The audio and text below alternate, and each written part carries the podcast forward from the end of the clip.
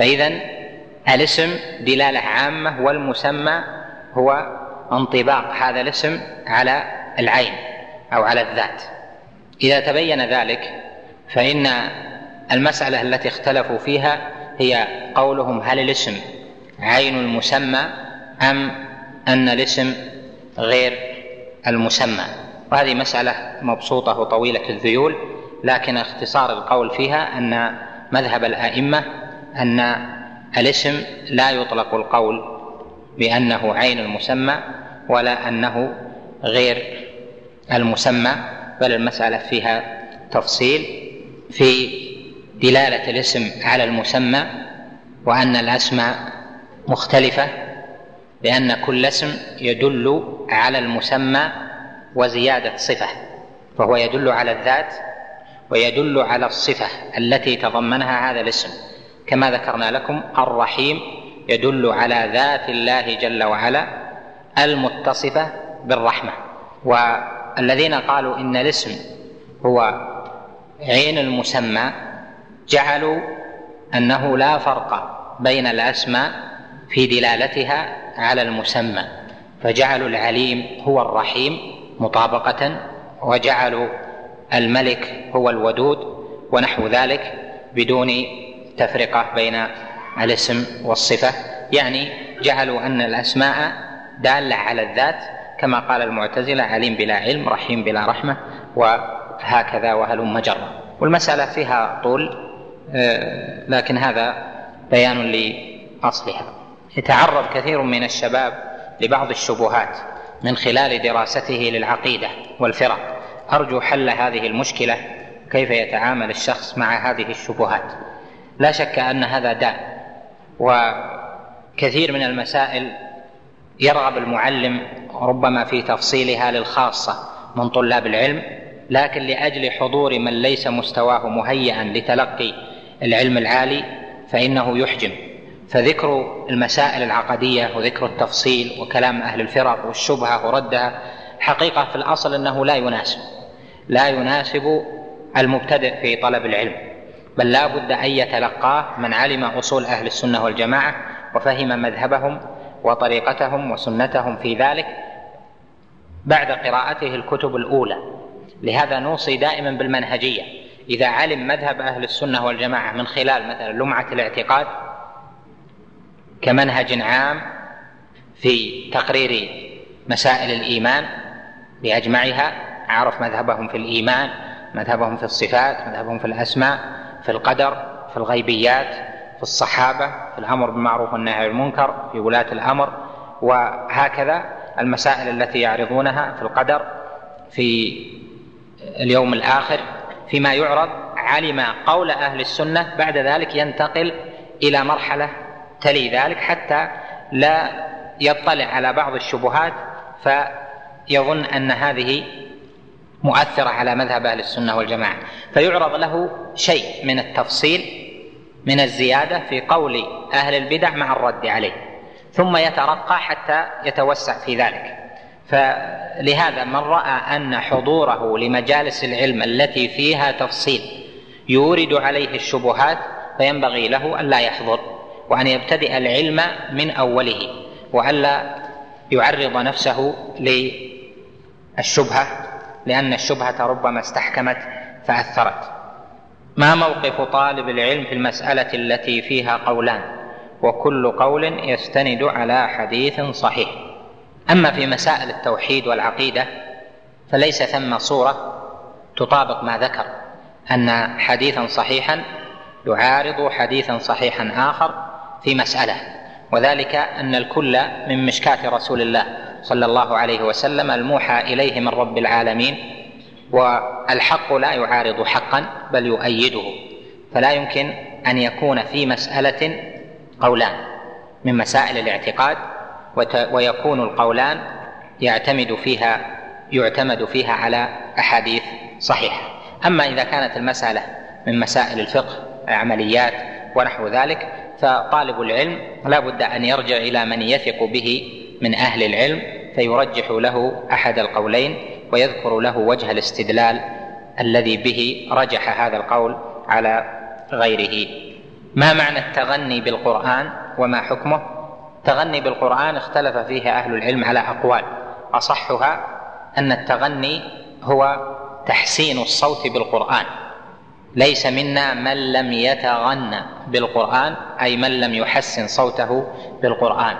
ثبت عنه عليه الصلاة والسلام أنه قال ما أذن الله لشيء أذنه لنبي يقرأ القرآن يجهر به يتغنى به. يعني يحسن صوته بالقراءة. فتحسين الصوت بالقراءة هو التغني يعني على حسب ما جاء في قراءة القرآن.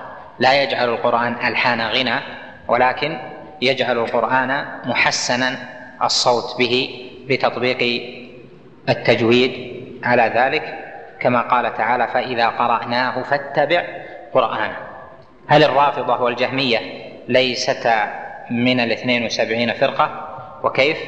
أما الجهمية فأهل السنة جميعا على أنهم ليسوا من الثنتين وسبعين فرقة ليسوا من فرق الأمة. وأما الرافضة فجمهور أهل السنة على خروجهم من الثنتين وسبعين فرقة والمقصود من الرافضة الغلاة غلاة الشيعة الذين يلعنون أبا بكر وعمر رضي الله عنهما والذين يقولون ب يتدينون بسب الصحابة ويبغضون بعض أمهات المؤمنين ويقذفون عائشة ونحو ذلك من معتقداتهم المعروفة. ما حكم قول البعض شاءت الأقدار؟ ساقته الأقدار اقتضت حكمة الله شاءت إرادة الله ونحو هذه العبارات. شاءت الأقدار. الأقدار جمع قدر والقدر تبع المقدر وهو الله جل وعلا. والذي يشاء القدر هو الله سبحانه وتعالى. فقول القائل شاءت الأقدار وأشباه ذلك فإن هذا غلط لأن الأقدار ليس لها مشيئة. المشيئة لله جل وعلا هو الذي شاء القدر وشاء القضاء سبحانه وتعالى. وساقته الأقدار هذه محتملة محتملة لهذا وهذا وتجنبها أولى. اقتضت حكمة الله هذه صحيحة لا بأس بها استعملها أهل العلم. شاءت إرادة الله اقتضت حكمة الله لأن الاقتضاء خارج عن الشيء. يعني حكمة الله نشأ عنها شيء هو مقتضاها.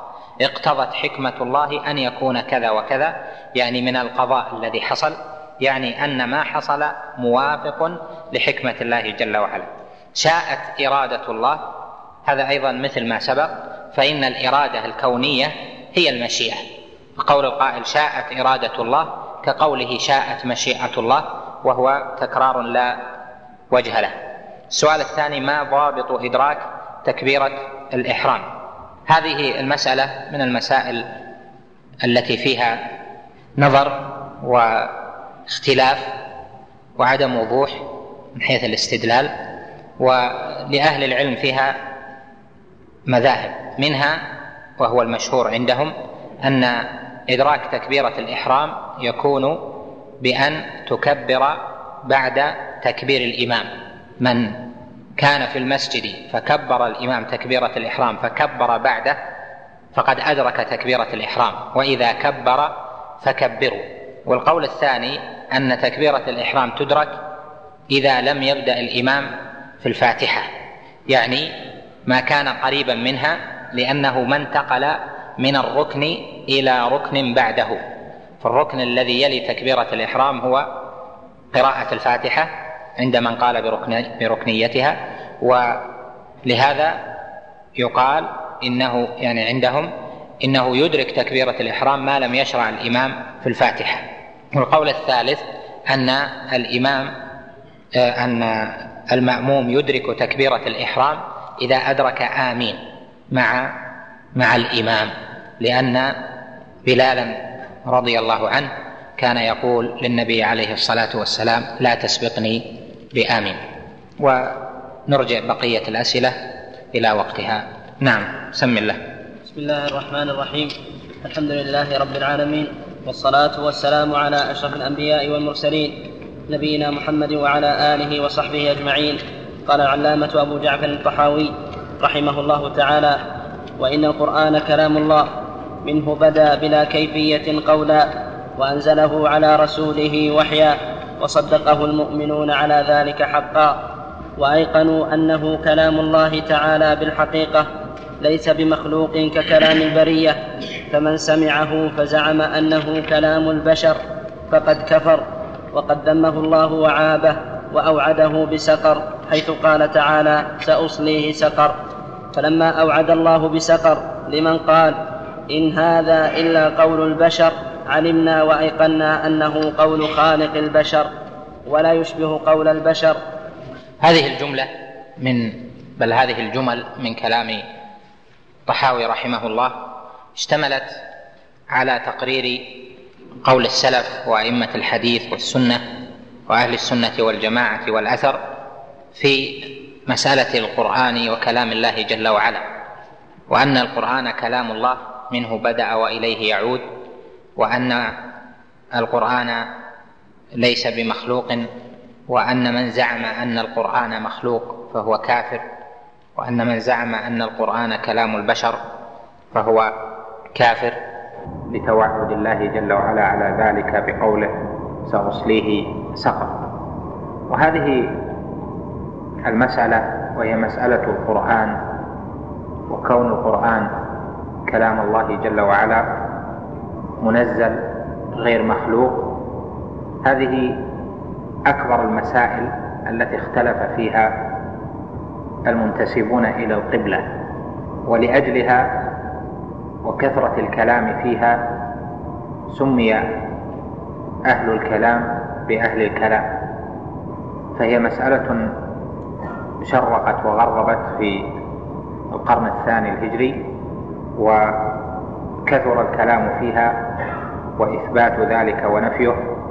يعني إثبات أن القرآن كلام الله وأن الله يتكلم حقيقة وما أشبه ذلك والكلام في نفي ذلك حتى صارت عنوانا على الانحراف في التوحيد بما سمي بعلم الكلام.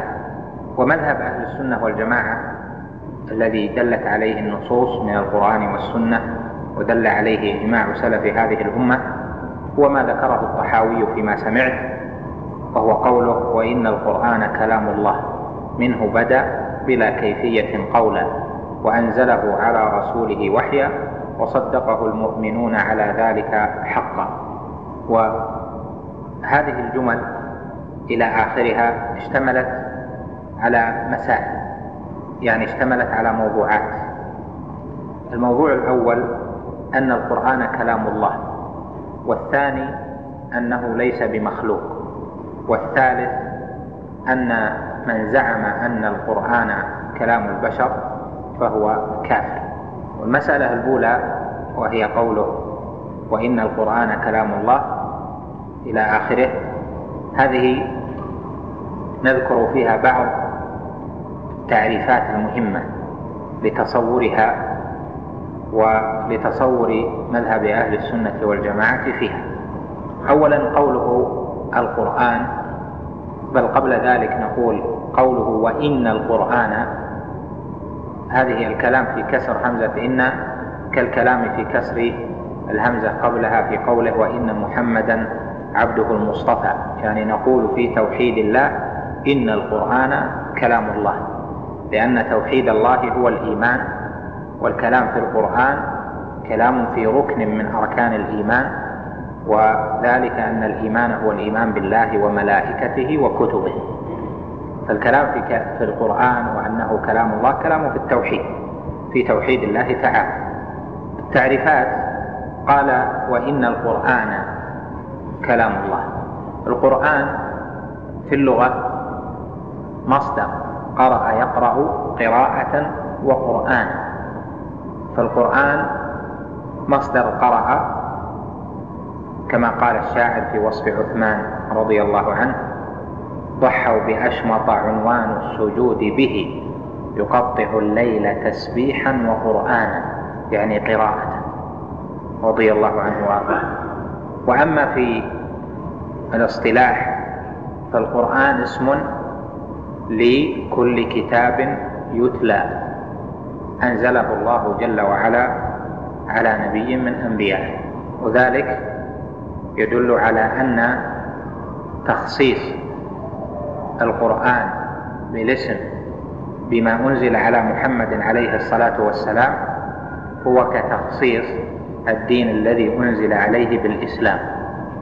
فالقرآن هو الذي أنزل على محمد عليه الصلاة والسلام كما أن الإسلام هو الذي جاء به محمد عليه الصلاة والسلام وإن اشترك في الإسلام دعوة جميع الأنبياء والمرسلين وكذلك القرآن. دل على ذلك قول النبي عليه الصلاة والسلام فيما ثبت عنه وصح ما أذن الله لنبي ما أذن الله لشيء أذنه لنبي يقرأ القرآن يجهر به يتغنى به. فدل هذا على أن قراءة النبي لما أنزل عليه والتغني بذلك على أن هذا قراءة للقرآن كما نص عليه الحديث. وهذا موافق لقولهم لأن أصل كلمة قرآن هي مصدر قرأ قراءة وقرآنا لكن هي لما فيه شرف ومنزلة. كلام الله هذا اللفظ الثاني كلام الله هو صفة من صفاته. والكلام أصله في اللغة. ما سمع من الأقوال وتعدى قائله وهذا مأخوذ من اشتقاق المادة أصلا. مادة الكاف واللام والميم. فإن كلمة هذه تدل على قوة وشدة. في تصريفاتها وتفريعاتها في لغة العرب كما حرر ذلك العلامة ابن جني في كتابه خصائص اللغة. وهذا يدل على أن حديث النفس لا يسمى في اللغة كلام وعلى أن القول الذي يسمعه صاحبه دون غيره يعني ما يجريه على نفسه لا يسمى كلاما يعني في اللغة. أو يحرك به لسانه لا يسمى كلاما حتى يسمع غيره. وهذا يدل عليه من حيث الاشتقاق الأكبر والأوسط أن كلمة كلام حيثما أن هذه الأحرف الثلاثة كلمة حيثما صرفتها لا تدل على خفاء ولا تدل على لين ولا تدل على رخاوة بل هي تدل على قوة وصلابة وشدة. فخذ مثلا كلم بمعنى جرح وكلم بمعنى تحدث وقلب هذه الكلمة ملك فيه قوة ولكم فيه قوة وكمل فيها قوة فحيث تصرفت هذه المادة وقلبتها مستخدما الاشتقاق الأكبر أو الاشتقاق الأوسط فإن هذا يدل على قوة وشدة ولا يدل على خفاء ورخاوة ولين. وهذا أصل مهم في هذا الباب في فهم معنى الكلام لغة. وسيأتي مزيد تفصيل عند الرد على قول الجهمية والمعتزلة في هذه المسألة. قوله كلام الله الكلام صفة من صفات الله وإضافته إلى الله جل وعلا هنا إضافة صفة إلى موصوف إلى متصف بها. والذي جاء في القرآن والسنة أن ما يضاف إلى الله جل وعلا نوعان. النوع الأول إضافة مخلوقات إلى الله سبحانه أعيان قائمة بنفسها وهذا كإضافة البيت بيت الله وإضافة الناقة ناقة الله وسقياها وإضافة العبد أنه لما قام عبد الله وكل هذه إضافة مخلوق إلى خالقه ولكن هذه الإضافة لتخصيصها بالله جل وعلا تدل على شرف المضاف إلى الله جل وعلا يعني على شرف البيت شرف الناقة شرف محمد عليه الصلاة والسلام. والنوع الثاني معاني وليست بأعيان معاني لا تقوم بنفسها. مثل الرحمة لا يوجد أمامنا شيء يسمى رحمة مستقل عن من يقوم به. لا يوجد عندنا شيء يسمى كلام مستقل عن متكلم أو سامع. هذه المعاني والصفات إذا أضيفت إلى الله جل وعلا فإنها إضافة صفة إلى متصف بها. وهذا أخذ بقواعد اللغة العربية. قال بعدها منه بدأ منه بدأ بلا كيفية قولا. هذه الكلمة منه بدأ بلا كيفية قولا أوردها لاستعمال طائفة من أئمة أهل السنة والحديث والأثر لهذه الكلمة. وهو أنهم قالوا القرآن كلام الله منزل غير مخلوق منه بدأ وإليه يعود. فاستعملها كما استعملها الأئمة من قبله. قوله منه بدأ بدأ منه من هنا ابتدائية. ومن لها استعمالات كثيرة في اللغة ومنها أن تكون للابتداء. وقد جمع الناظم في حروف المعاني جمع معاني من في اللغة العربية إلى اثني عشر جمعها في اثني عشر معنى وهي تزيد عن ذلك فقال أتتنا من لتبيين وبعض وتعليل وبدء وانتهاء وزائدة وإبدال وفصل ومعنى عن وعلى وفي وباء.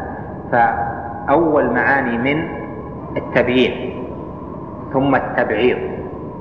والتعليل والبدء. هذه رتبها. ومعنى من الابتدائية أن يكون الفعل بدأ من المسند إليه. وقوله هنا منه بدأ يعني أنه ابتدأ من الله جل وعلا. يعني من الله ابتدأ فيعني بمن هنا أن ابتداءه كان من الله جل وعلا. وهذا دلت عليه آيات كثيرة كقوله قل نزله روح القدس من ربك بالحق وكقوله تنزيل من حكيم حميد وغير ذلك كما سيأتي بيان. قوله بدا هكذا بلا همز منه بدا تفسيرها يعني ظهر.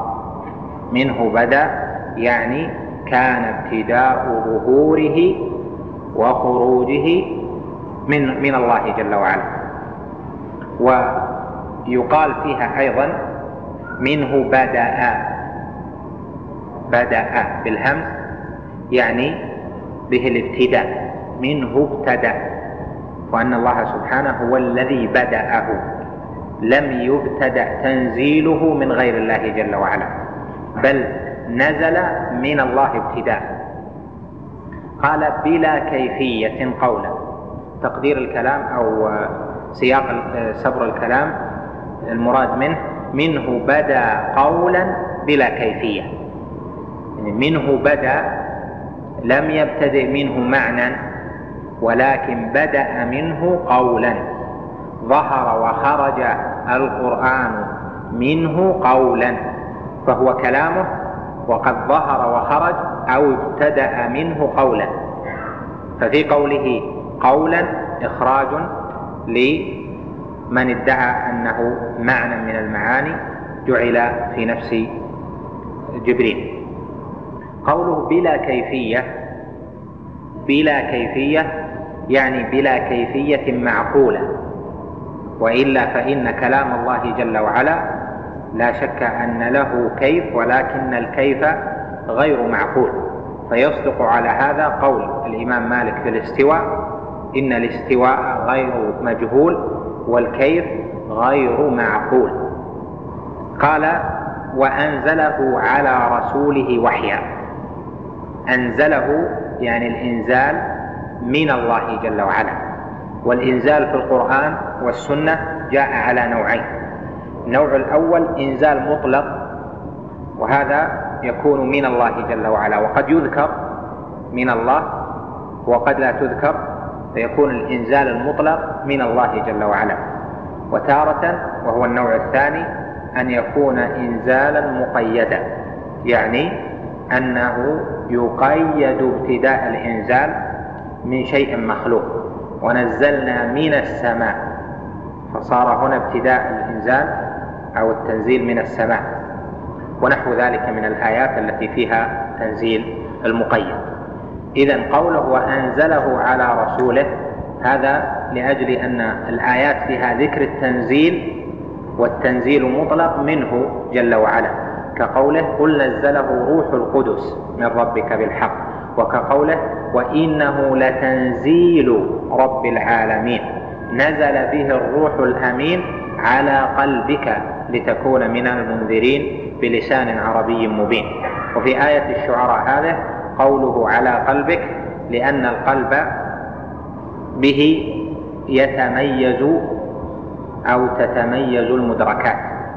لأن القلب به تتميز المدركات المسموعة أو المدركات المرئية أو المدركات المعقولة. فذكر القلب في آية الشعراء لأجل تمييز المدركات بأنواعها تمييز المسموع عن المسموع وتمييز المرئي عن المرئي وتمييز المعقول عن المعقول وهكذا. وكذلك قوله تنزيل من حكيم حميد وكذلك قوله سلام قولا من رب رحيم والآيات في هذا الباب كثيرة متنوعة. قال أنزله على رسوله وحيا. والوحي هنا المقصود به أن الإنزال كان وحيا. أنزله على رسوله وحيا. أوحي إلى محمد عليه الصلاة والسلام.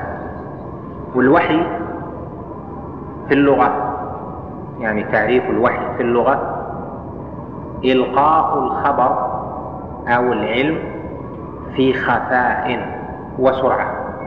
إلقاء الخبر أو العلم في خفاء وسرعة. ولهذا سمي سميت الكتابة وحيا وسمي سميت الإشارة وحيا وهكذا. وهذا باب معروف في اللغة. واضح. والوحي من جهة الاصطلاح اختلفت التعاريف فيه بحسب اختلاف مذهب القائل ولهذا تجد في كثير من كتب التفسير تعريف للوحي لا ينطبق على مذهب أهل السنة والجماعة في الكلام في مسألة الكلام. وربما نقله من لا يحسن.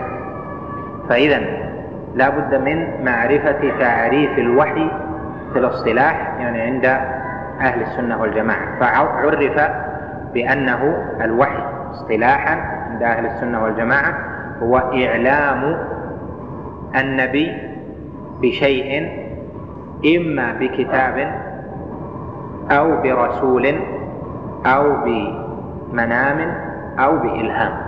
إعلام النبي بشيء إما بكتاب وإما برسول وإما بمنام وإما بإلهام. وفي كل من هذه خلاف لبعض المخالفين. قال وصدقه المؤمنون على ذلك حقا. يعني آمن به المؤمنون. وأيقنوا أنه كلام الله تعالى بالحقيقة. وقوله هنا أيقنوا أنه كلام الله تعالى بالحقيقة. استعمل لفظ بالحقيقة. ردا على قول من قال إنه كلام الله تعالى مجازا كما هو قول المعتزلة وغيره. وهذا من جهة استعمال لفظ الحقيقة بما استعمل فيه عند بما استعملت فيه عند أهل هذه البحوث. ليس بمخلوق ككلام البرية يعني أن الله سبحانه تكلم بهذا الكلام وهو صفته ليس بمخلوق بل هو وحي منزل كلام الله جل وعلا صفته. وأما المخلوق فهو كلام البرية. إذا تبينت لك هذه التعاريف فنقف عند هذا ونرجع إلى تقرير ما اشتملت عليه. هذه الجمل فيها تقرير أن القرآن كلام الله جل وعلا. وأنه منه بدأ وأنه وحي وأنه كلامه حقيقة وأنه ليس بمخلوق. وهذه المسائل التي ذكرت هي التي قررها قررتها الأدلة في الكتاب والسنة بحيث إنه من نظر فيها أيقن أن كل قول خلاف هذا القول فهو باطل. ولبيان ذلك فنقول الكلام على ما اشتمل عليه كلامه السابق ينتظم في مسائل.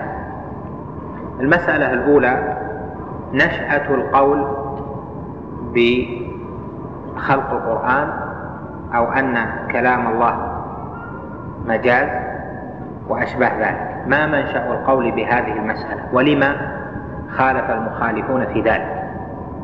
من المعلوم أن أول من تكلم في هذه المسألة هو الجعد بن درهم وضحي به ضحى بخالد القسري وكان يقول إن الله لم يتخذ إبراهيم خليلا ولم يكلم موسى تكليما كما رواه البخاري في خلق أفعال العباد. هذه المسألة تطورت عند الجهمية وعند جهم بخصوصه فأصل لها أصلا وهو أنه نظر في أصل الدين فوجد أنه مبني على إثبات وجود الله جل وعلا.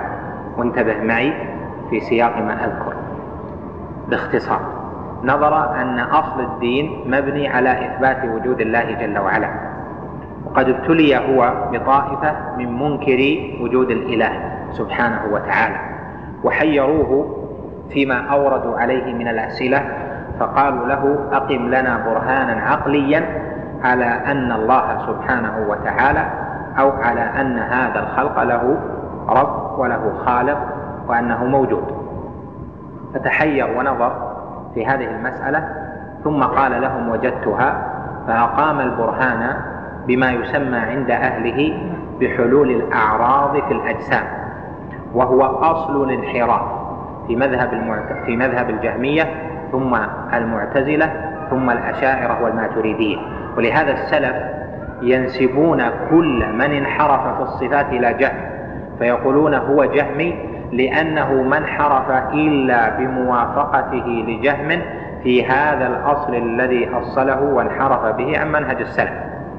وهذا هذه المسألة أو هذا البرهان الباطل وليس ببرهان بل هو دليل باطل قال في تقريره إن الجسم تحل فيه الأعراض. الجسم هو المتحيز كتاب متحيز آه، كرسي متحيز مبنى متحيز إلى آخره. الأجسام تحل فيها الأعراض والأعراض مثل البرودة الحرارة مثل الارتفاع الانخفاض مثل الطول العرض العمق إلى آخره. آه، مثل الحركة فيه. والتحرك هذه الأشياء معلوم أنها لا توجد بنفسها وإنما وجدت في الجسم والجسم حلت فيه هذه الأعراض دون اختياره. فلهذا صار هذا الجسم صار هذا الجسم جسما محتاجا إلى العرض لأن العرض لا يقوم بنفسه. وإنما يقوم بالأجسام. وما دام أنه محتاج لصفاته لوجوده محتاج لصفات فمعنى ذلك أنه غير كامل إن حلول الأعراض في الأجسام دل على أنها مخلوقة يعني على أنها محتاجة إلى من يأتي إليها بهذه الأشياء التي تميزها عن غيرها وتصلح معها للوجود. فلهذا صار الجسم قابلا لحلول الأعراض فيه وصار اذا الجسم محتاجا لغيره فصار اذا مخلوقا موجدا. إذا تبين هذا قالوا له هذا دليل صحيح في أن الجسم لم يوجد نفسه يعني الجسم المعين العين المعينة هذه لم يوجد نفسه وأنه موجود واقتنعوا بهذا البرهان مع أنه في حقيقته غير مقنع وغير مستقيم فأثبت لهم وجود خالق وجود رب لهذه الأشياء. فلما نظر فلما نظروا في هذا قالوا له هذا دليل صحيح. فصف لنا ربك كان جهم فقيها.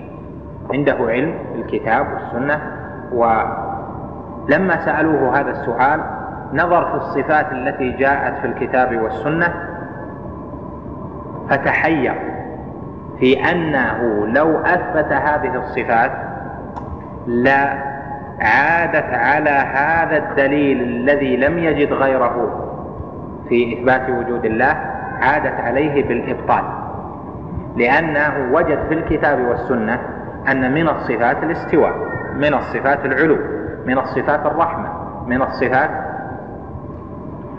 الانتقام من الصفات الإعطاء من الصفات الغضب من الصفات الرضا إلى آخره. وهذه كلها معاني لا تقوم بنفسها. وهي تأتي وتذهب يعني من حيث هي. فلهذا قال إنه لو قال لهم إن الصفات صفات الرحمن جل وعلا هي التي جاءت في الكتاب والسنة على ظاهرها فإنه يعود إلى أن سيقال له إذا فالذي يتصف بهذه الصفات إذا هو محتاج. إذا هو مثل الجسم وهو جسم كالأجسام. فلهذا قال لهم إن الله سبحانه لا صفة له إلا صفة الوجود المطلق. وعلى هذا الأصل مشى جهم في نفي الكلام ونفي جميع الصفات حتى أسماء الرحمن جل وعلا يفسرها بالآثار المخلوقة. جاء بعده المعتزلة فقالوا هذا البرهان صحيح ولكن ثم صفات دل عليها العقل. لا يمكن أن يوجد الرب جل وعلا لا يمكن أن يكون الرب جل وعلا موجودا دون هذه الصفات. جاء الأشاعرة وقالوا كلام المعتزلة صحيح لكن لا الصفات أكثر من الثلاثة التي أثبتها المعتزلة فهي سبع وتؤول إلى عشرين عندهم. بعد ذلك جاء الماتريدية وقالوا الصفات ثمان لا بد من زيادة من زيادة على السبع بصفة التكوين وهكذا. إذا منشأ الضلال في هذه المسألة هو هذا البرهان الباطل على وجود الله جل وعلا الذي جعل فيه دليل الأعراض هو الدليل على حدوث الأجسام ومنه أبطل وصف الله جل وعلا بصفاته ونفى الكلام.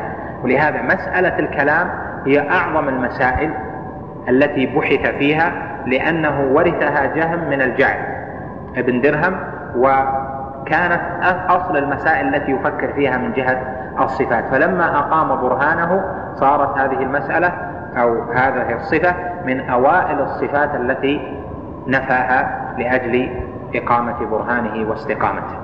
إذا تبين لك ذلك فثم تعبيرات مختلفة عن منشأ الضلال في هذه المسألة.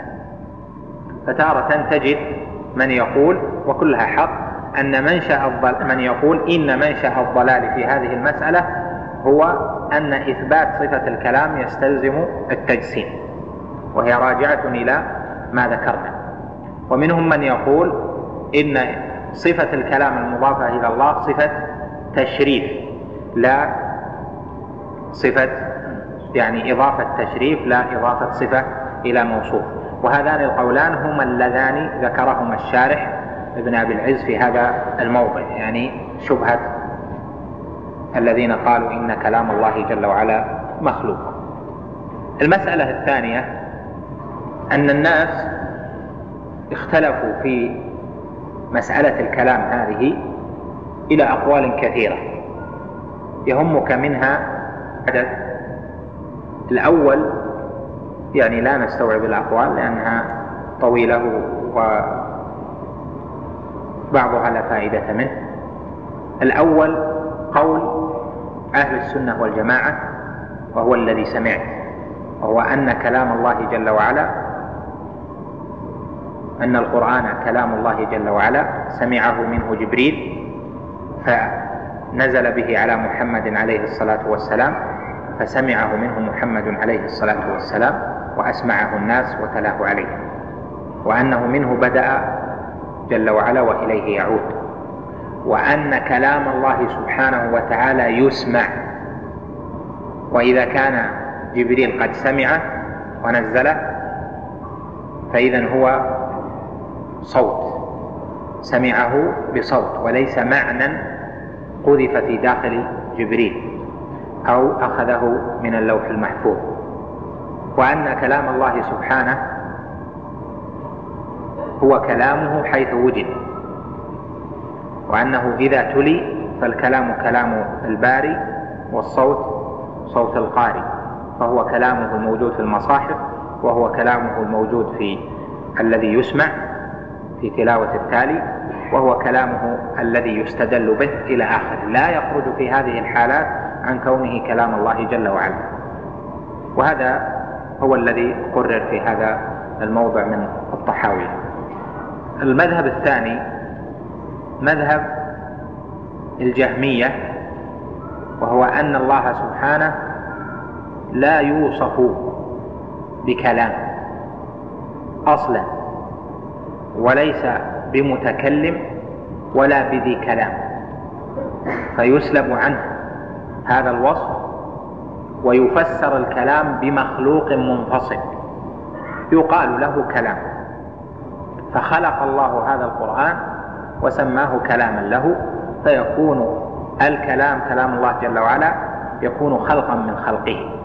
المذهب الثالث مذهب المعتزلة وهو شبيه بمذهب الجهمية إلا أنهم قالوا إن القرآن إن القرآن مخلوق خلقه الله جل وعلا في نفس جبريل. فعبر به جبريل أو نقل جبريل ما خلق في نفسه. فهو مخلوق في نفس جبريل. وكلام الله جل وعلا يخلق في أحوال مختلفة. من جهة سماع موسى خلق في الشجرة. ويخلق في كذا ويخلق في كذا إلى آخر قولهم. فإذا يتفقون على أنه مخلوق ويجعلون مع الجهمية ويجعلون زيادة عليهم أنه مخلوق في موضع يناسب. وهذا منهم فقه أعظم من فقه جهم لأنه حتى لا يعارض عليهم بأن القرآن تنزيل وأنه أنزل فقالوا إنه أنزل ولكنه خلق في نفس جبريل أو في روع جبريل. المذهب الرابع هو مذهب الكلابية أتباع ابن كلاب بل مذهب ابن كلاب نفسه وأتباعه من الأشاعرة وغيره. وهو أن كلام الله جل وعلا معنى واحد وكتب الله تعبير عن هذا المعنى الواحد. فتارة يعبر عنه بالعربية فيسمى قرآن وتارة يعبر عنه بالسريانية فيسمى إنجيل تارة يعبر عنه بالعبرانية فيسمى توراة وهكذا. فإذا هو معنى وليس ثم صوت يسمع ولا كلام حقيقة ولكنه معنى قائم بنفس الرب جل وعلا. ألقاه في روع جبريل فنزل به جبريل عبر عنه جبريل بهذه التعبيرات المختلفة. المذهب الخامس هو مذهب الفلاسفة وطائفة من الصوفية وهو أن كلام الله جل وعلا هو ما يفاض أو ما يفيضه على النفوس من المعاني الخيرة معاني الحكمة.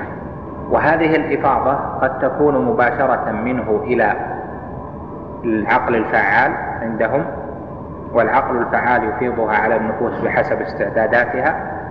وقد تكون هذه الإفاضة منه جل وعلا مباشرة على قلب الرجل كقول طائفة من الصوفية وقد تكون هذه الإفاضة بوسائط مختلفة.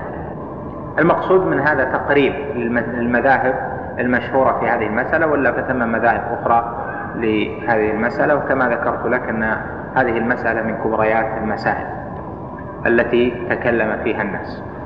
المسألة الثالثة أدلة أهل السنة والجماعة على قولهم ورد واستدلال المخالفين بل نقول اولا أدلة أهل السنة والجماعة على قوله كما سمعت المسألة مترتبة على أشياء فيها أشياء ففيها أن القرآن كلام الله وهذه أدلتها كثيرة معلومة لكم.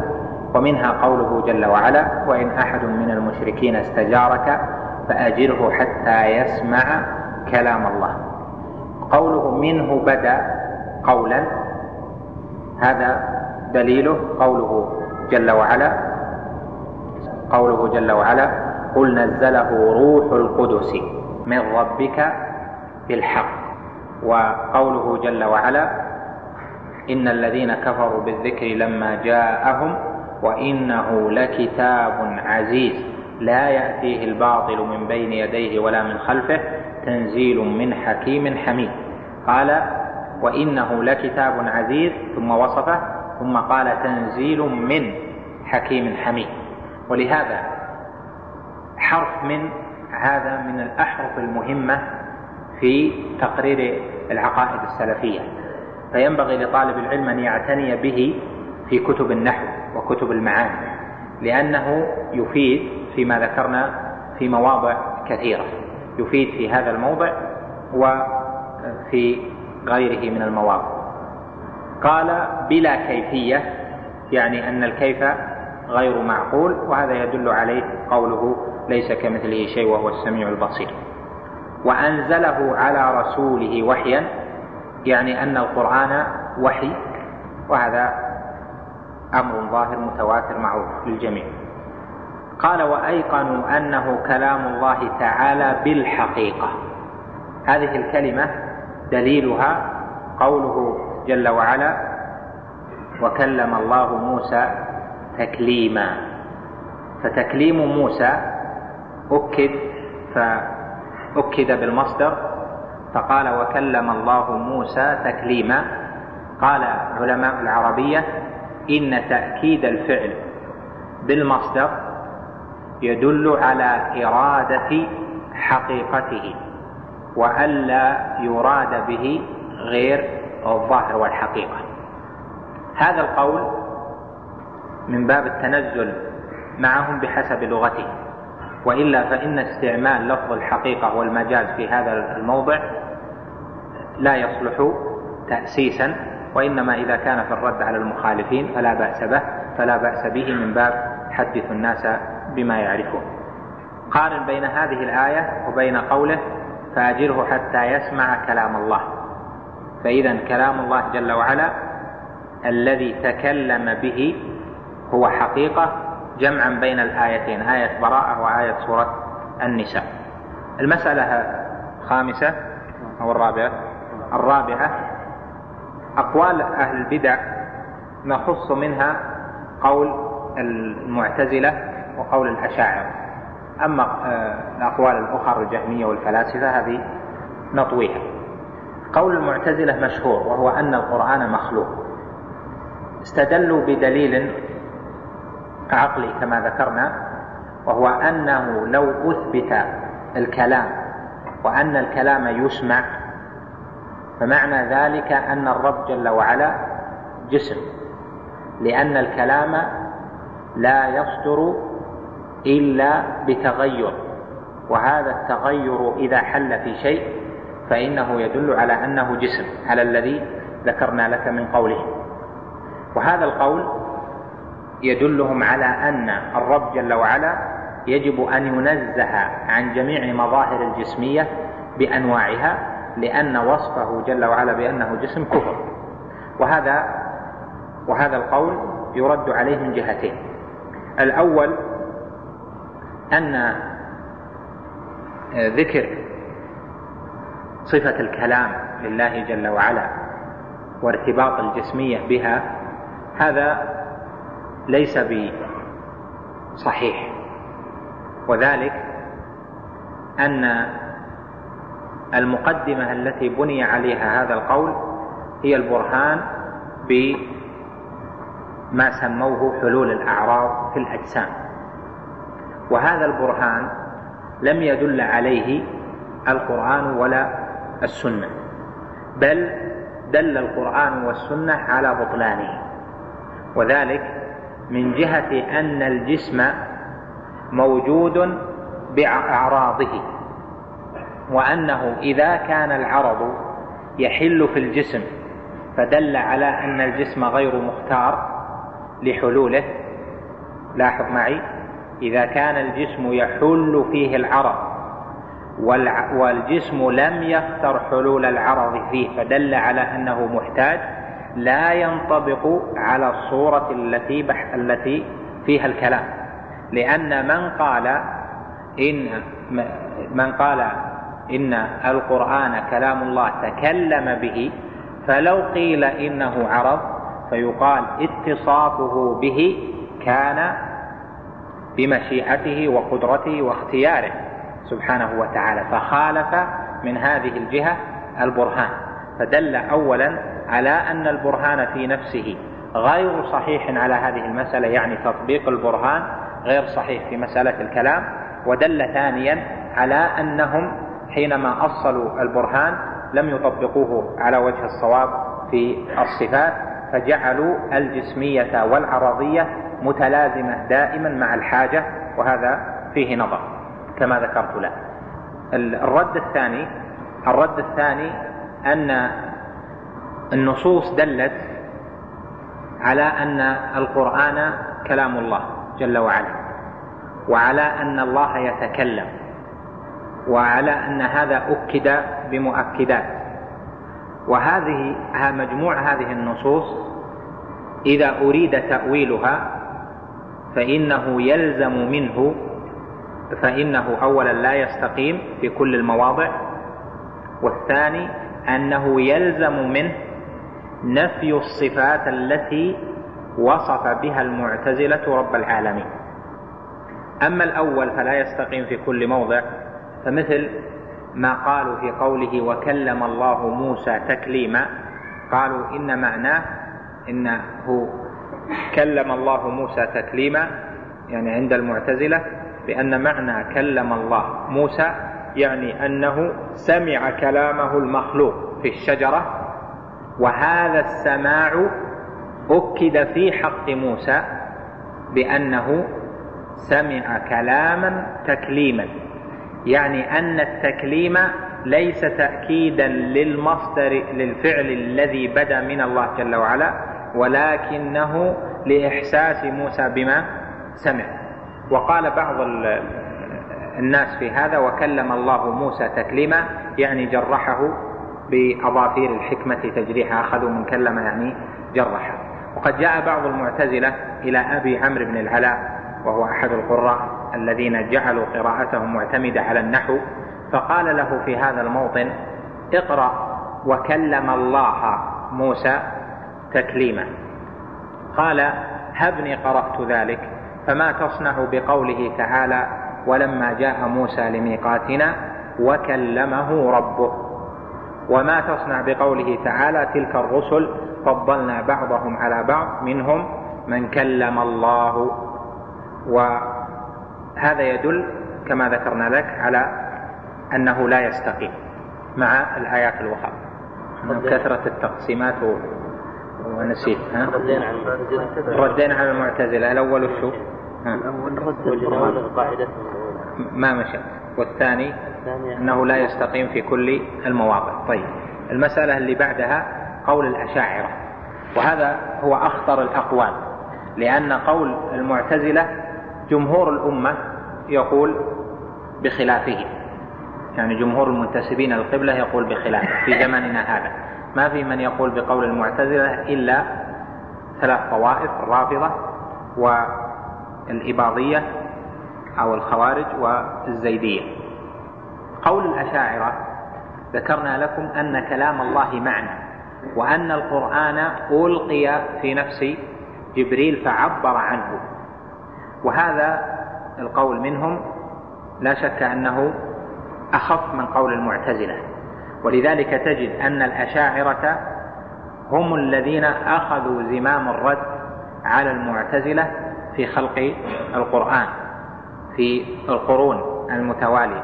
بعد زمن السلف كالإمام أحمد والبخاري والأئمة هؤلاء تولوا الرد وعثمان بن سعيد وغيره ومن صنف لكن من رد على المعتزلة ردودا عقلية وتوسع في ذلك هم الأشاعرة وبينهم وبينهم مناظرات. ولأجل خلاف المعتزلة والأشاعرة في هذه المسألة كانت كان أهل الحديث والأشاعرة في أول الأمر متفقين, غير مختلفين. حتى حدثت فتنة ابن القشير المعروفة في أواخر القرن الخامس فصارت المنابذة العظيمة ما بين الأشاعرة وأهل السنة. فكان الأشاعرة لا يعلنون مذاهبهم في كل المسائل على التفصيل حتى حدثت الفتنة.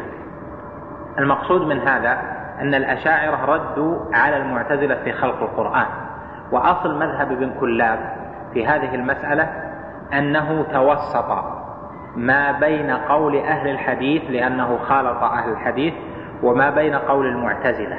فأتى بهذا الشيء الذي هو أن القرآن معنى لأن الذي من أجله قيل إن القرآن مخلوق هو أنه هو أن كلام الله جل وعلا أصوات وحروف وأنه يسمع.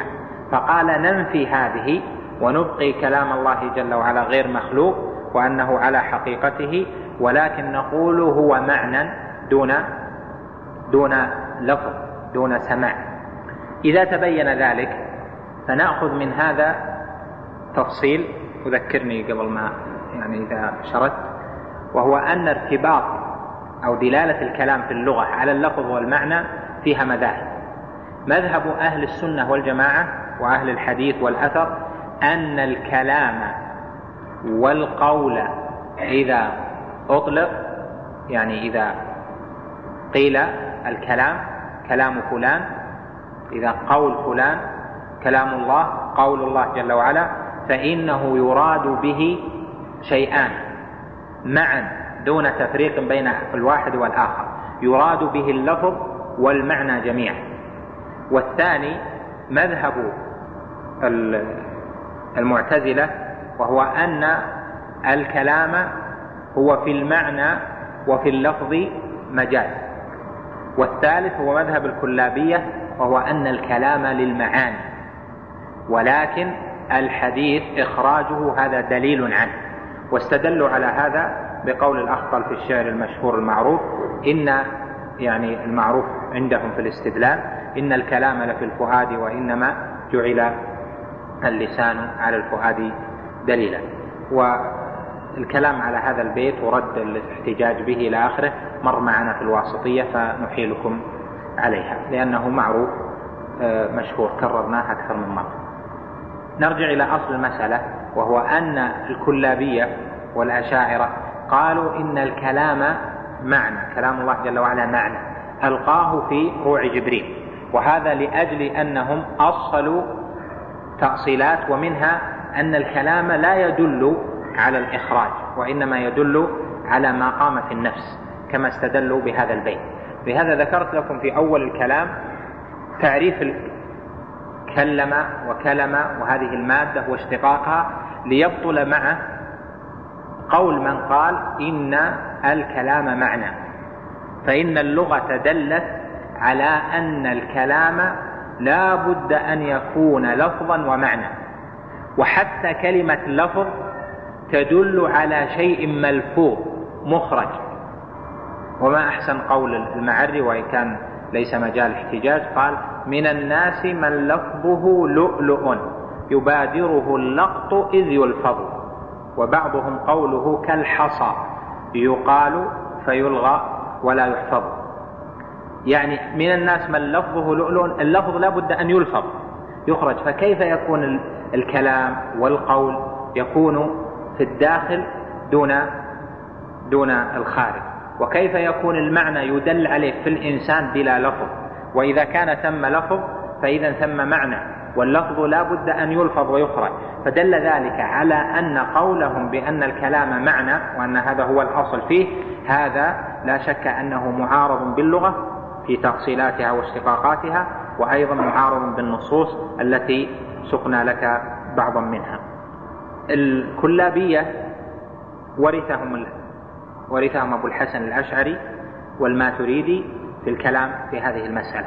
تارة يعبرون عنه بقولهم الكلام صفة نفسية. وتارة يعبرون عنه بأن الكلام كلام الله جل وعلا قديم. قديم. يعني قبل أن يخلق الخلق قبل أن يوجد شيء. تكلم بكلام قديم وانتهى. تارة يعبرون عنه بأنه معنى قائم بالنفس وتارة يعبرون عنه بأنه عبارة يعني القرآن عبارة عن كلام الله يعني عبر به عن كلام الله. إذا تبين لك ذلك فحاصل معتقد هذه الطوائف الكلابية الأشاعرة الماتريدية أن القرآن قديم كلام الله جل وعلا قديم. يعني تكلم الله جل وعلا به في الأزل ثم لما أراد إنزاله على محمد عليه الصلاة والسلام قام ما تكلم به في الأزل. به معنى فألقاه في روع جبريل فنزل به جبريل وعبر عنه. وإلا فكلام الله عندهم ليس بالعربية وليس بالسريانية وليس بآخره لتنزهه عندهم عن اللغات.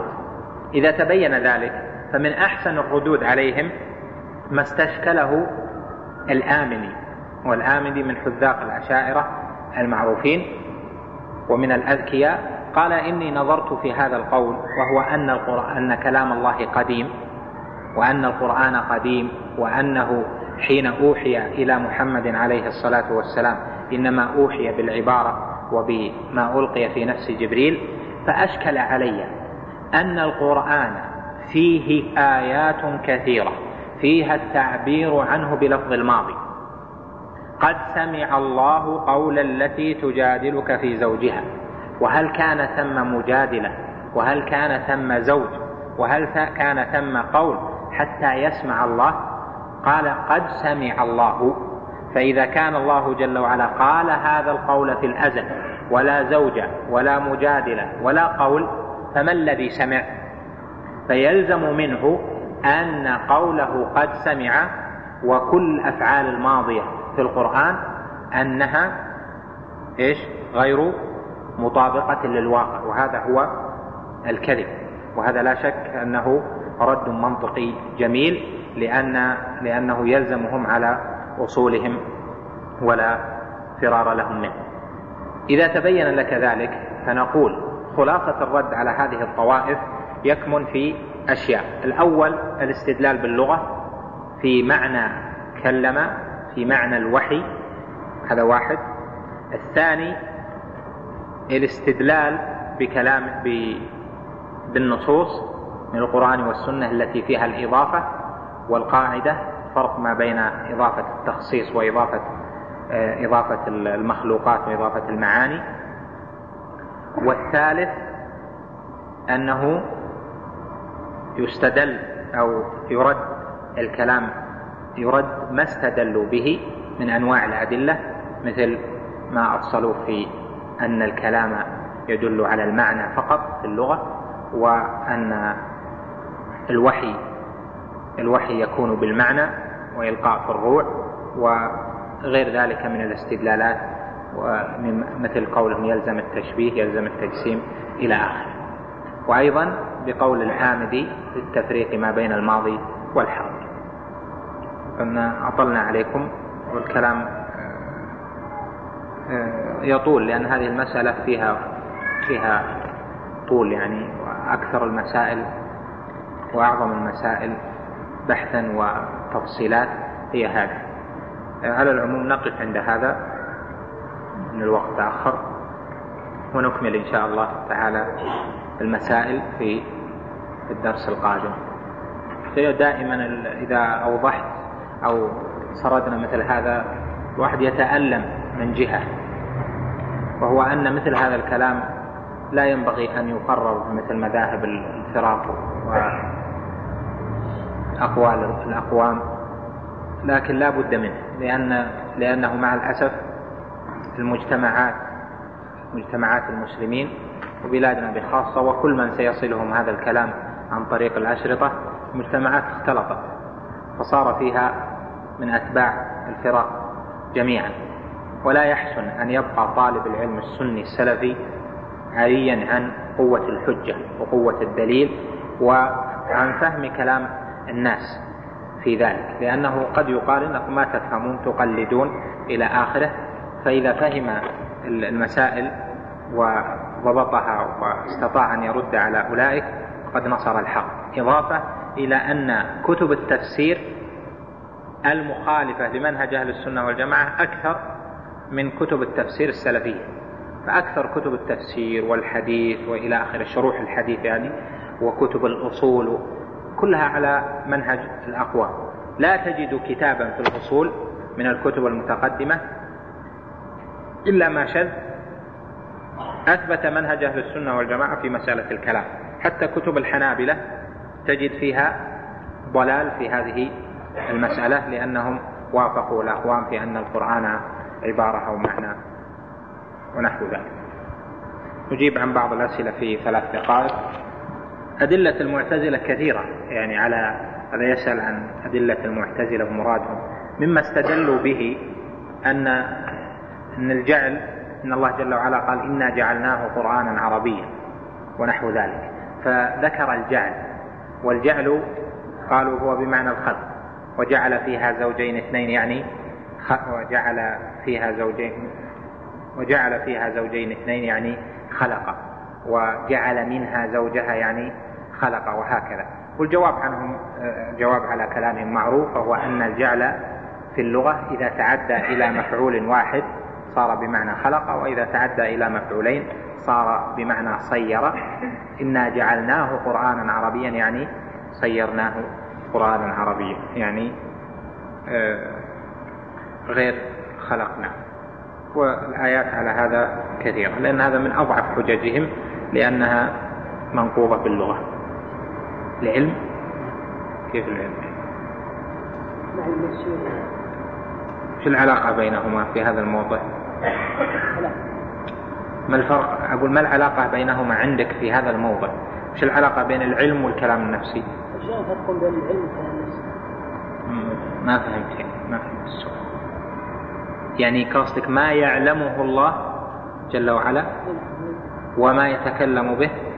وكان كلام بمعنى إيه؟ العلم نفس الشيء. يعني من هذه الجهة؟ هذه الجهة ما في فرق. عندهم ما في فرق. يعني كل ما قام بالنفس فهو معنى قائم بالنفس. فلكن العلم فرق بينه وبين الكلام إن العلم راجع إلى المعلومات.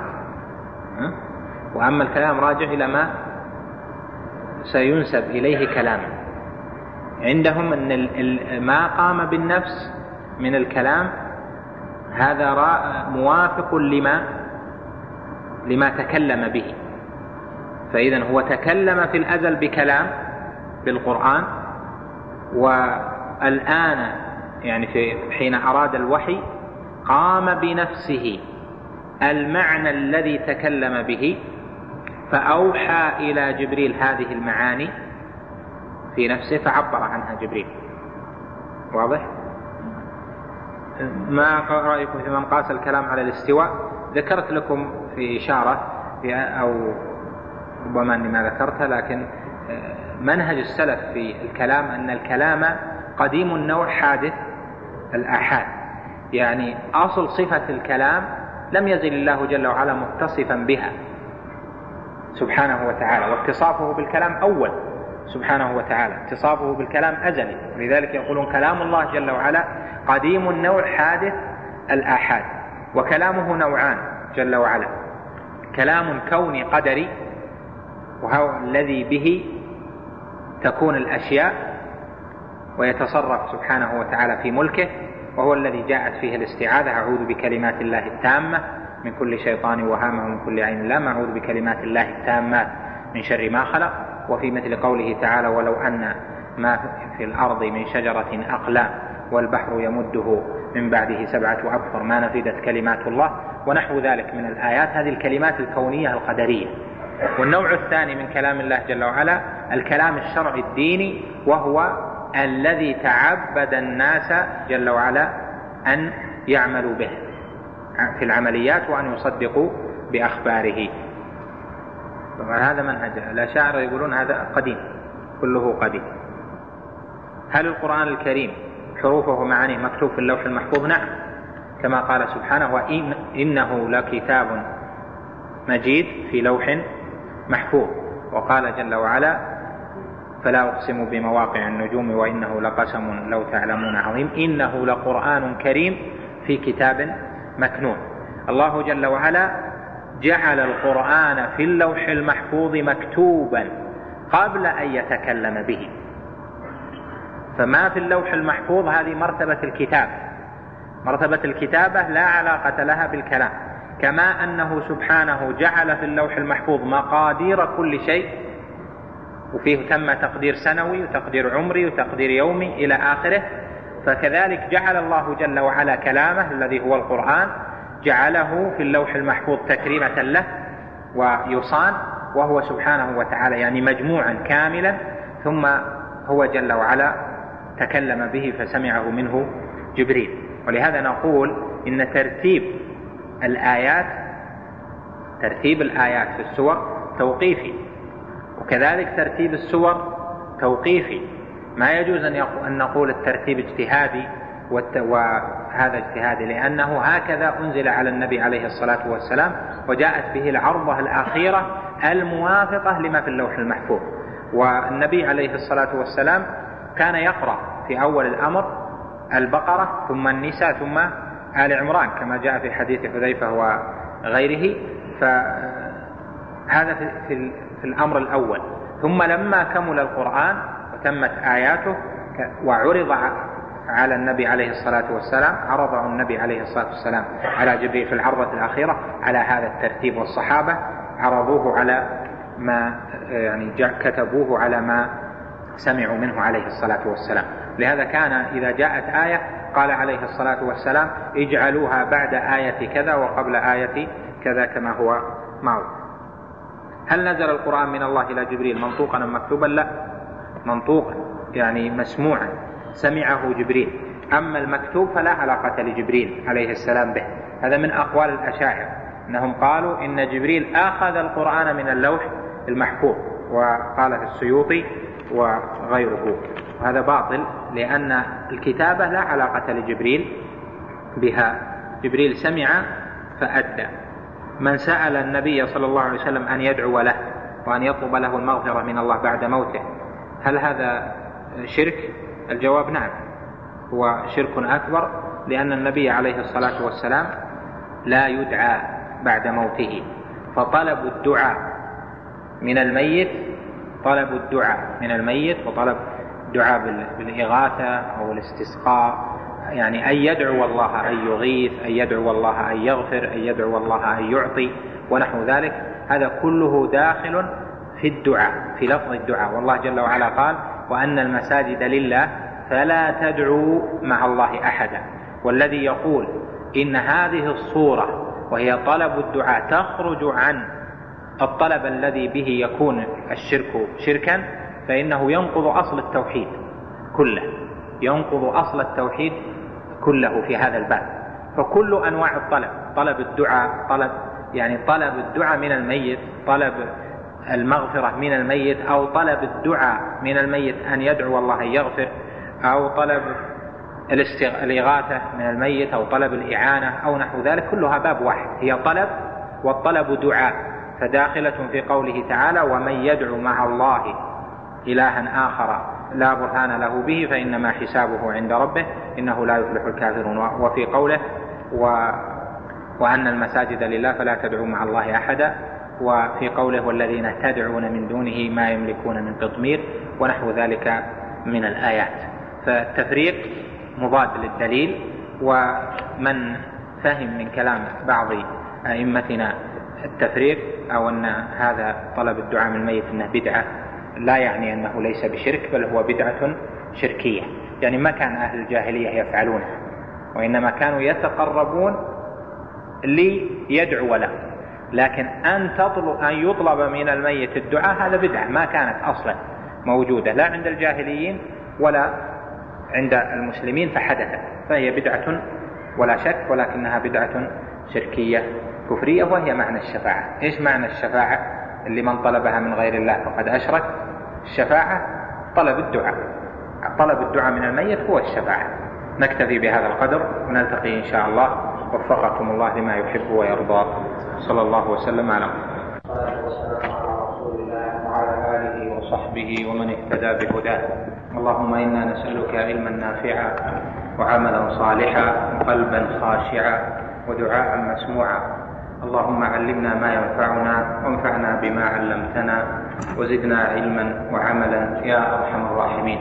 وكالعادة فيما يجتمع الإخوة نجيب عن بعض الأسئلة. قال ما حكم سب الدهر؟ سب الدهر محرم لأنه إيذاء لله جل وعلا. كما قال جل وعلا في الحديث القدسي يؤذيني ابن آدم يسب الدهر وأنا الدهر أقلب الليل والنهار. فسب الدهر بمعنى أن يتنقصه أو أن ينسب إليه الأفعال القبيحة وأشباه ذلك. هذا في الواقع لا يتوجه إلى الدهر لأن الدهر يقلب. الدهر ليس يفعل شيئا وإنما يتوجه إلى من جعل الدهر على هذه المثابة ومن جعل الدهر بهذه الصفة وهو الله جل وعلا. لهذا قال يؤذيني ابن آدم يسب الدهر وأنا الدهر أقلب الليل والنهار. فمسبه الدهر؟ حرام وإيذاء لله جل وعلا.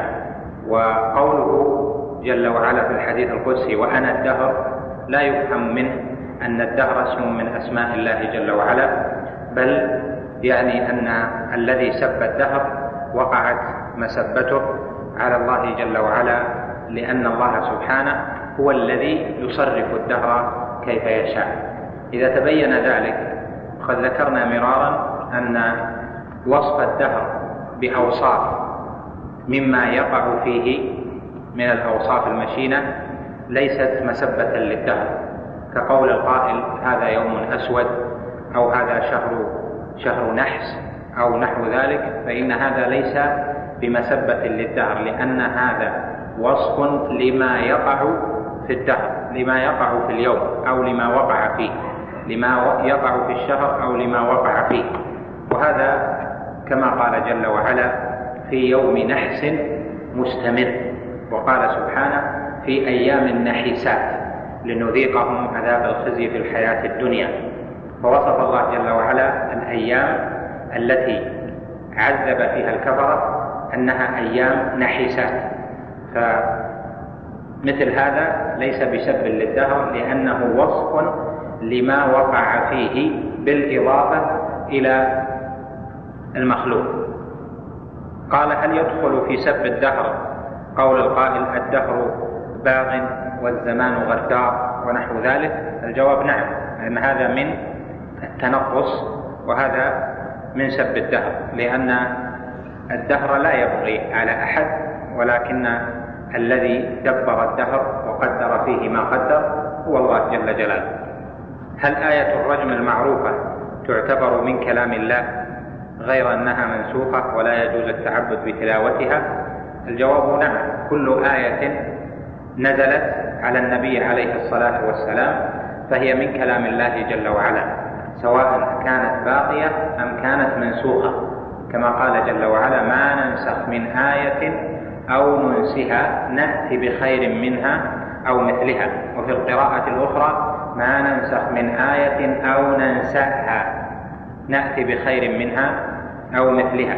فالآية التي نسخت قرآن ولكن نسخ نسخت تلاوتها والتعبد بذلك وحكمها منسوخ. وهذا إذا كانت منسوخة. وأما إذا لم تكن آه، الآية منسوخة فإنه قد تترك آية لغير النسخ كما قال نأتي بخير منها أو مثلها. يستخدم بعض الكتاب ألفاظا منسوبة إلى القرآن كقولهم قال القرآن أو تحدث القرآن فند القرآن هذه الشبهة. هل يصح الحكم عليها بأنها متفرعة عن القول بخلق القرآن؟ الجواب لا لأن هذه الكلمات جرت على ألسنة كثير من أئمة أهل العلم السابقين يقولون وقال القرآن ورد القرآن ونحو ذلك فينسبون الفعل إلى القرآن ومعلوم أن القرآن كلام الله جل وعلا ففي الحقيقة القائل هو الله جل وعلا. كأنهم قالوا قال الله في القرآن تحدث الله في القرآن ورد الله في القرآن وأشباه ذلك. ما حكم تقليد الأئمة أثناء قراءة الإمام في الصلاة؟ ما حكم تقليد الأئمة أثناء قراءة الإمام في الصلاة؟ بلغنا عنك أنك تحرم ذلك ونريد التأكد. والمشكلة في بعض الشباب أنه يأخذ الحكم وما يفهم الصورة اللي جرى الكلام عليه. تقليد الآئمة إيش معنى تقليد الآئمة؟ ما لها معنى.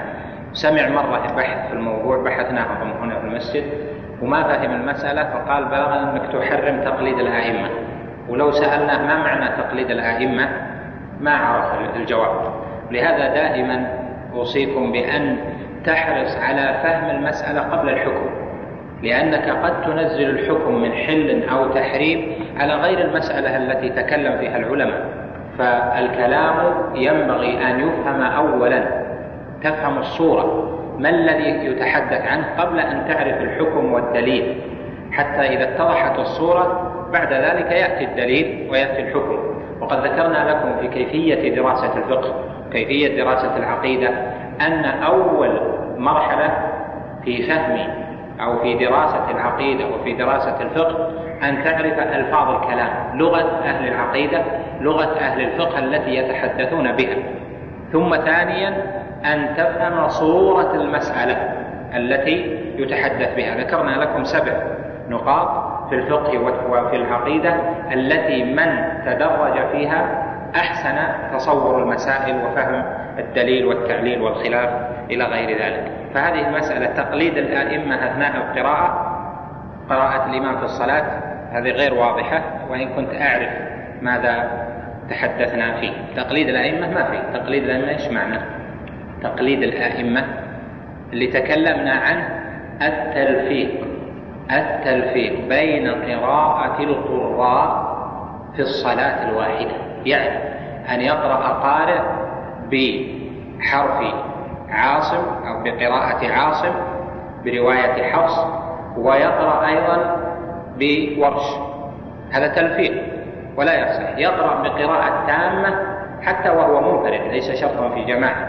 إذا صار منفردا ما يجوز له أن يلفق يقرأ آية بقراءة برواية حفص عن عاصم ثم يقلب قالون عن نافع ثم يقلب إلى كذا. هذا تلفيق والقراءة سنة.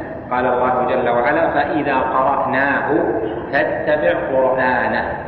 إذا قرأناه فاتبع قرآنه. فأنت تتبع قراءة القارئ التي نقلها عن الصحابة رضوان الله عليهم ولا تلفق في القراءة. تلفيق في القراءة لا يجوز. نعم. تقليد الأصوات.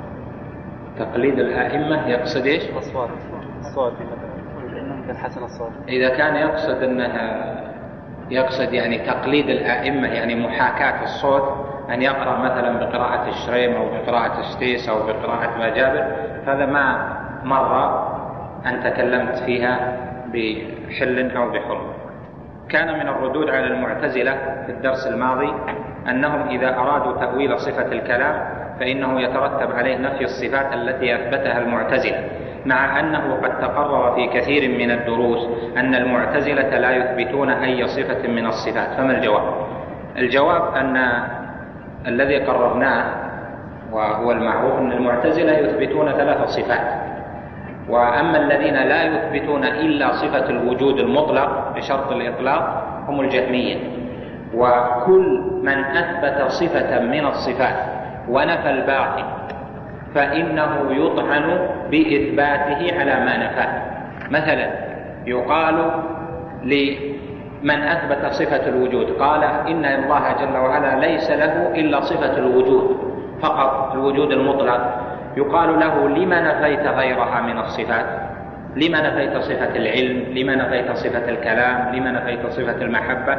فسيقول إن هذه الصفات تستلزم المشاهد التمثيل أو التشبيه. فيقال لما؟ يقول لأن المخلوق يتكلم. فكيف نقول إن الله يتكلم؟ والمخلوق يتكلم معناه في التشبيه. نقول إن الله يحب والمخلوق يحب معناه إن هذا فيه تشبيه. فيقال له فكذلك الصفة التي أثبتها وهي الوجود أيضا مشتركة. فالمخلوق موجود وتقول الله جل وعلا موجود. المعتزلة يقولون يثبتون القدرة والله جل وعلا يثبتون القدرة لله جل وعلا والمخلوق عنده قدرة. فما الفرق ما بين ما أثبت وما بين ما نفى؟ الوجود أيضا مشترك فيه تشبيه. إذا قلنا أن وجود الصفة من حيث هي في المخلوق وفي الله جل وعلا أن هذا تشبيه فإذا الوجود فيه تشبيه. فالله جل وعلا موجود والبشر موجودون إذا ثم تشبيه. فالصفة التي أثبتها فيها تشبيه وهو يريد أن ينفي التشبيه أن ينفي الصفات الأخرى لأجل التشبيه. كذلك نأتي للأشاعرة. نقول أنتم أثبتتم سبع صفات السمع والبصر والعلم والكلام والإرادة إلى آخره. فنقول لما أولتم صفة الوجه؟ لما أولتم صفة اليدين؟ لما أولتم صفة الغضب صفة الرضا صفة المحبة صفة الرحمة إلى غير ذلك. يقول يقولون لأن هذه تستلزم التشبيه. فنقول كذلك صفة السمع تستلزم التشبيه. كذلك صفة البصر تستلزم التشبيه. كذلك صفة الإرادة. الله جل وعلا يريد والإنسان يريد. لماذا ما قلنا أن هذا فيه تشبيه؟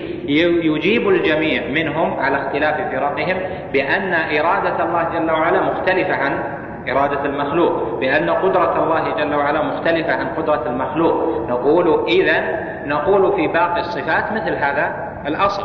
فكلام الله جل وعلا يختلف عن كلام المخلوق ورحمة الله تختلف عن رحمة المخلوق. فإثبات الصفات إثبات وجود إثبات لفظ ومعنى لا إثبات كيفية. فلا اشتراك في الكيفية. الله جل وعلا ليس كمثله شيء وهو السميع البصير. فكما أنه سبحانه له سمع يليق بجلاله وعظمته فكذلك له بصر يليق بجلاله وعظمته له كلام يليق بجلاله وعظمته وسمع الإنسان وبصر الإنسان وكلام الإنسان هذا يليق بحال الإنسان. فإذا الاشتراك في أصل الصفة. أما الكيفية وتمام المعنى فهذه لا اشتراك فيها. فإذا كل مؤول للصفات من الفرق يلزمه التناقض. كل من أول يلزمه التناقض بل سيما أهل البدع دائما التناقض. لأنه يتناقض ولو أعملوا القاعدة أننا نسلم للقرآن والسنة وما قاله السلف الصالح لما صار تناقض في أبواب الاعتقاد أبدا. ولكنهم تارة يثبتون وتارة يتأولون بعقولهم لأنهم خلطوا قولا سنيا وآخر عقليا. هل معنى قول من قال إن القرآن مخلوق أنه مثل أعضائنا وغير ذلك من المخلوقات؟ الجواب لا. يقولون القرآن مخلوق يعني أن الله سبحانه خلق خلق هذا الكلام وسماه قرآن أو أن الله خلقه في نفس جبريل فعبر جبريل بذلك. ليس أن ثم شيء مخلوق يعني له صفته ويمس ويحس مثل الأعضاء. لا خلق هذا الشيء يعني أنه ليس صفة له. خلقه في نفس جبريل وعبر جبريل عما وجده في نفسه. كيف نوفق بين كون الله تكلم بالقرآن وأن القرآن مكتوب في اللوح المحفوظ؟ الجواب أن مرتبة الكتابة أو جهة الكتابة للقرآن غير جهة الكلام. فالله جل وعلا يعلم ما سينزله على رسوله صلى الله عليه وسلم.